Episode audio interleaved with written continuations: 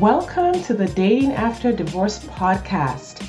I'm your host, Sade Curry, and I believe every divorced woman deserves a romantic relationship where she feels safe, loved, and cherished. You can create the most amazing life after divorce, and I will teach you how. Hello, ladies. Welcome to episode 22. And today I want to talk about gathering data on your dating journey. And this has come up um, as part of the, you know, the tr- the three points on intuitive dating, which is you need to have your intuition working, you need to have your intention set, and then you also then need to gather information. You need to have your intellect engaged in the process. And when I talk to women, I talk to my clients, or I have conversations with people, there's a misconception about what it looks like to have your intellect engaged in the dating process, about what it looks like to be gathering the right information that helps you make a decision about whether or not a man is right for you.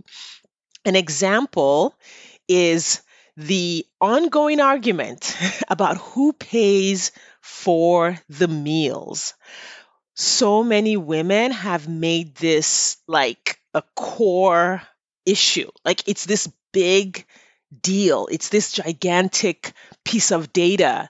And they extrapolate so much information from this one little tiny part of the interaction and potentially fail to see the signs of so much more that could be going on. So I'm going to elaborate a little bit. Um, in when I was dating, I didn't want meals to be an issue. I wanted to go to nice restaurants and I could pay my way. Like I was not going to do a Taco Bell meal. So often I would go on a date and when we were arranging a date, I would say, "Hey, could we go to this restaurant? The food there is really good." And even before meeting the individual at the restaurant, I would offer to pay my way. I'd be like, hey, I'm happy to pay half. Now, when I said I'm happy to pay half, I meant it. So many women will say, I'm happy to pay half, but they don't really mean it, right? They're not really happy to pay half. And so if the guy takes them up on it, then they get mad. He took me up on my offer to pay half, right? So I would offer to pay half just because for me it was not an issue. I realized that I could gather very little information about the man from whether or not he paid half or not. And the reason I knew that intuitively was because I had dated a lot of people who were happy to pay for every meal. And even though they paid for every meal, they were terrible people. They were not people you wanted to date. And I will say, in my past marriage, that was also a thing where you had someone who was happy to pay for every meal. He didn't when we went out with friends or whatever, he'd pay for everyone. But there was a lot of other stuff going on behind the scenes. So I knew intuitively based on experience that who pays for the meal really doesn't tell you a lot about whether or not this person is a potential life partner who will be healthy. What you really want is a person who is loving, where a relationship where you have passion, a person who is supportive, caring, a person who you know can be a part of a team with you, who is compatible with you mentally, physically, emotionally, someone who is willing to grow with you. All of these things are what you're really looking for. But what happens is along the way, you get distracted by things like who pays for the meals and what does that really mean. I've worked with a client who dated a gentleman for um, several weeks and they went on the most romantic dates. Like when you say all amazing romantic dates, including sunsets and wineries, and I mean, like the thing, but it, it meant nothing about his character. His character in the end turned out to not be a fit. He was not a person who was ready for a healthy relationship. So I bring this up because the little cultural um, indicators that we have or that we you're using or you may be using to uh, gathered data may not be the right data points that you need if you're actually looking for a life partner. Now, this is not to say that you should pay half. It's not about paying half when you're dating. It's not about paying for the meal with the guy. It's not about whether the guy pays for you. It's about what you make it mean when he pays or when you pay or when you both pay, right? You may not be able to gather as much data out of that uh, little interaction as you would over uh, questions like, What's your relationship like with your mother? that may give you a whole lot more information about whether or not he's able to be in a healthy relationship than whether or not he can afford to pay for the entire meal. Knowing how to gather data is huge, huge, huge. I have talked to women who in the past has have dated someone and they thought they were in an exclusive relationship and that they were going somewhere only to find out that the person was married and they had no idea. If you're dating someone for 3 months or 4 months and you have no indication that this person is in another relationship or is married or is not available for a long term relationship, then you're not gathering data the right way. You're not looking at the right indicators. You're not looking at the right um, pieces of information to decide whether or not you should be exclusive with this person or get engaged or um, move forward in, in the relationship with that person. And we fall into this trap because our brains are lazy all of us the the whole approach of our brains the way our brain is made is it doesn't want to expend calories thinking hard nobody likes to think really hard we want the easy way of making decisions so our brains like to use information that's easy to collect, right? To make decisions about relationships. Your brain really just wants you to either stay home and watch TV or hurry up and be in a relationship. Just pick someone, right? Just pick someone so that we're attached and we can feel happy. Your brain doesn't want to go through the process of setting an intention, creating that robust and productive list of what you're looking for, your brain doesn't want to go through the process of asking the right questions. How will I know if this person is emotionally available? How will I know if this person can be a good part of a team, if they're good at collaborating? How will I know if this person is honest and telling me the truth? Often I will ask or client uh, things about the person that they're dating you know so as we're working through their relationships and their dates i will say they'll, they'll tell me something like oh yeah he has a good relationship with his children right? And then i will ask like the coach that i am how do you know?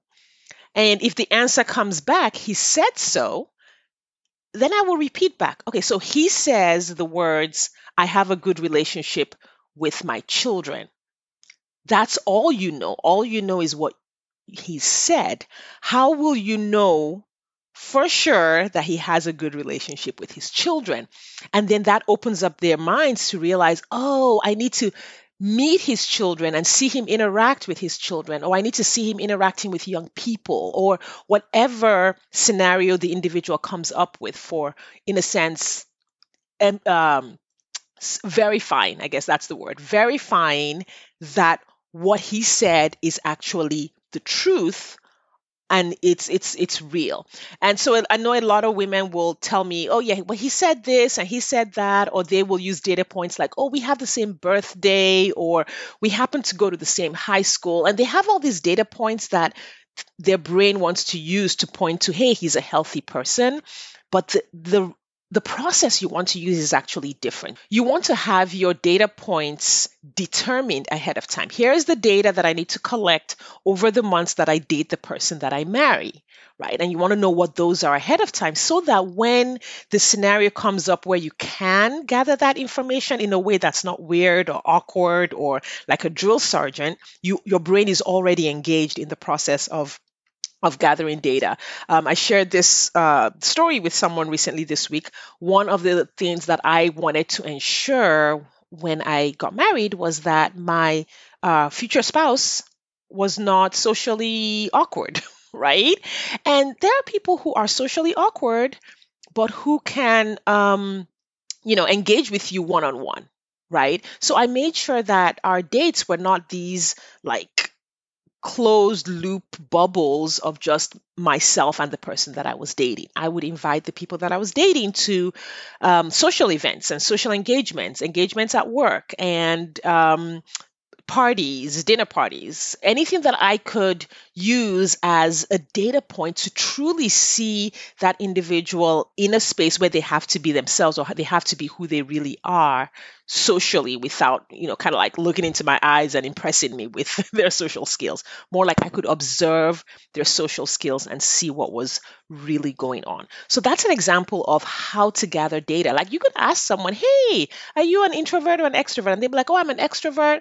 I love social events. I have a great time at social events. But if you never test that, if you never um, create a scenario where you can observe and verify that their definition of social ease is the same as your definition of social ease, then your brain will be like, oh yeah, no, he's totally fine. He's great. I got it. I don't want to have to think about this. And you can then you can find yourself in a relationship that doesn't uh, meet the picture that you set out to meet in the first place. Now, another reason that holds us back from gathering the information that we need is that there's this thought at the back of a lot of uh, people's minds that they're being too nosy. I don't want to ask that question because that's being too nosy. I don't want to ask this because then he might feel like I'm trying to dig into his life. Like, um, when is the right time to ask this question? When is the right time to ask that question? Always looking like for these rules that mean that you can do this without experiencing any discomfort or any awkwardness? Well, I have news for you. If you are dating after being married for a long time and divorced, there will be some awkwardness. There will be some discomfort.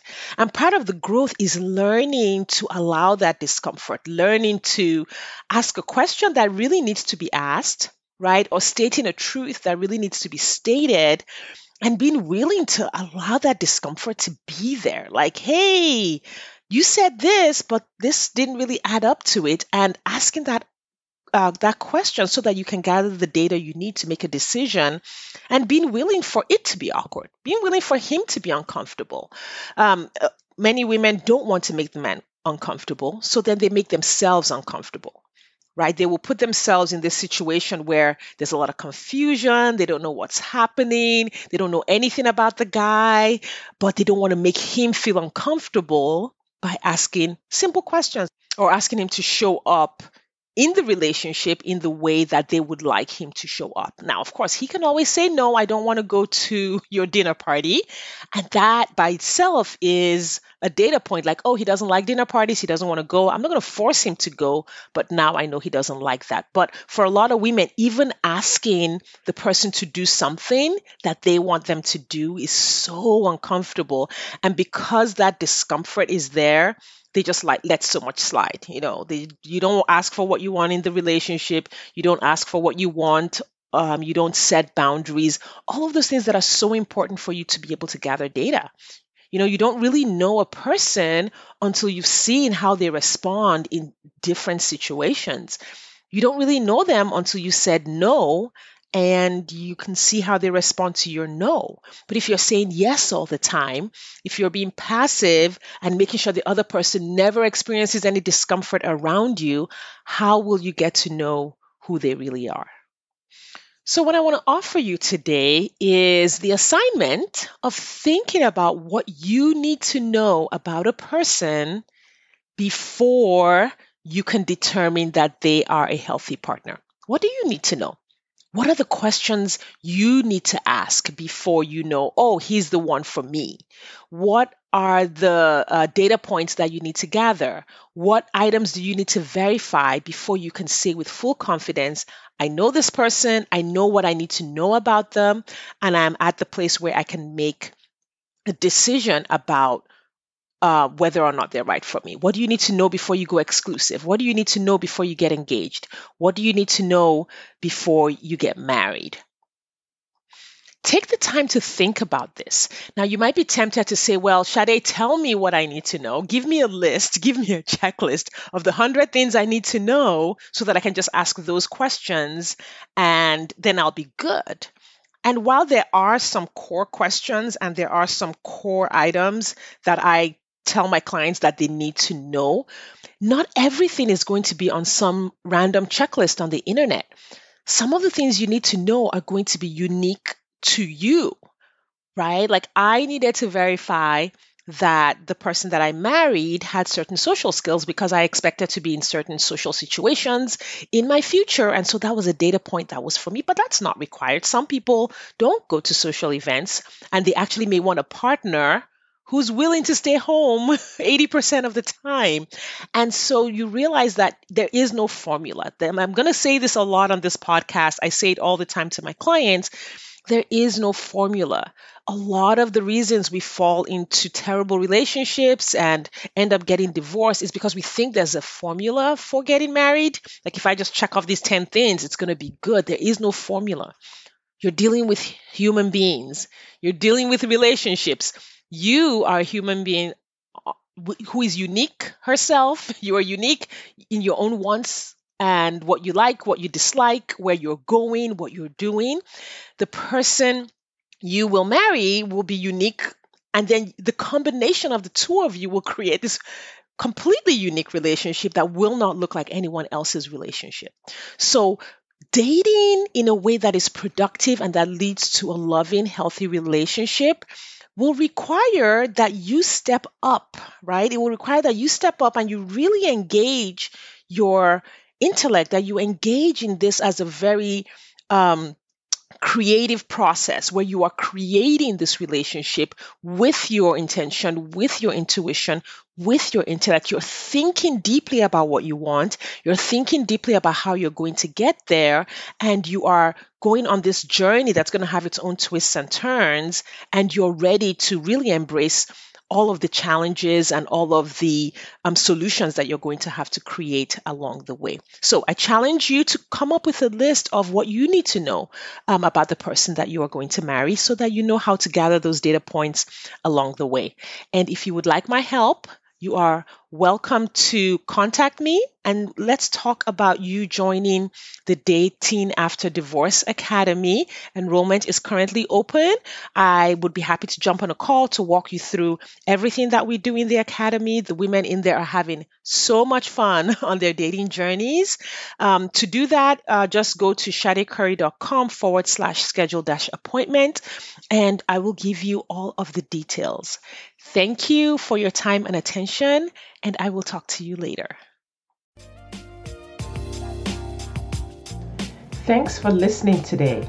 If you are ready to get married after divorce, I want to invite you to download my free 8 video training specifically designed to help divorced women date with ease and get married again.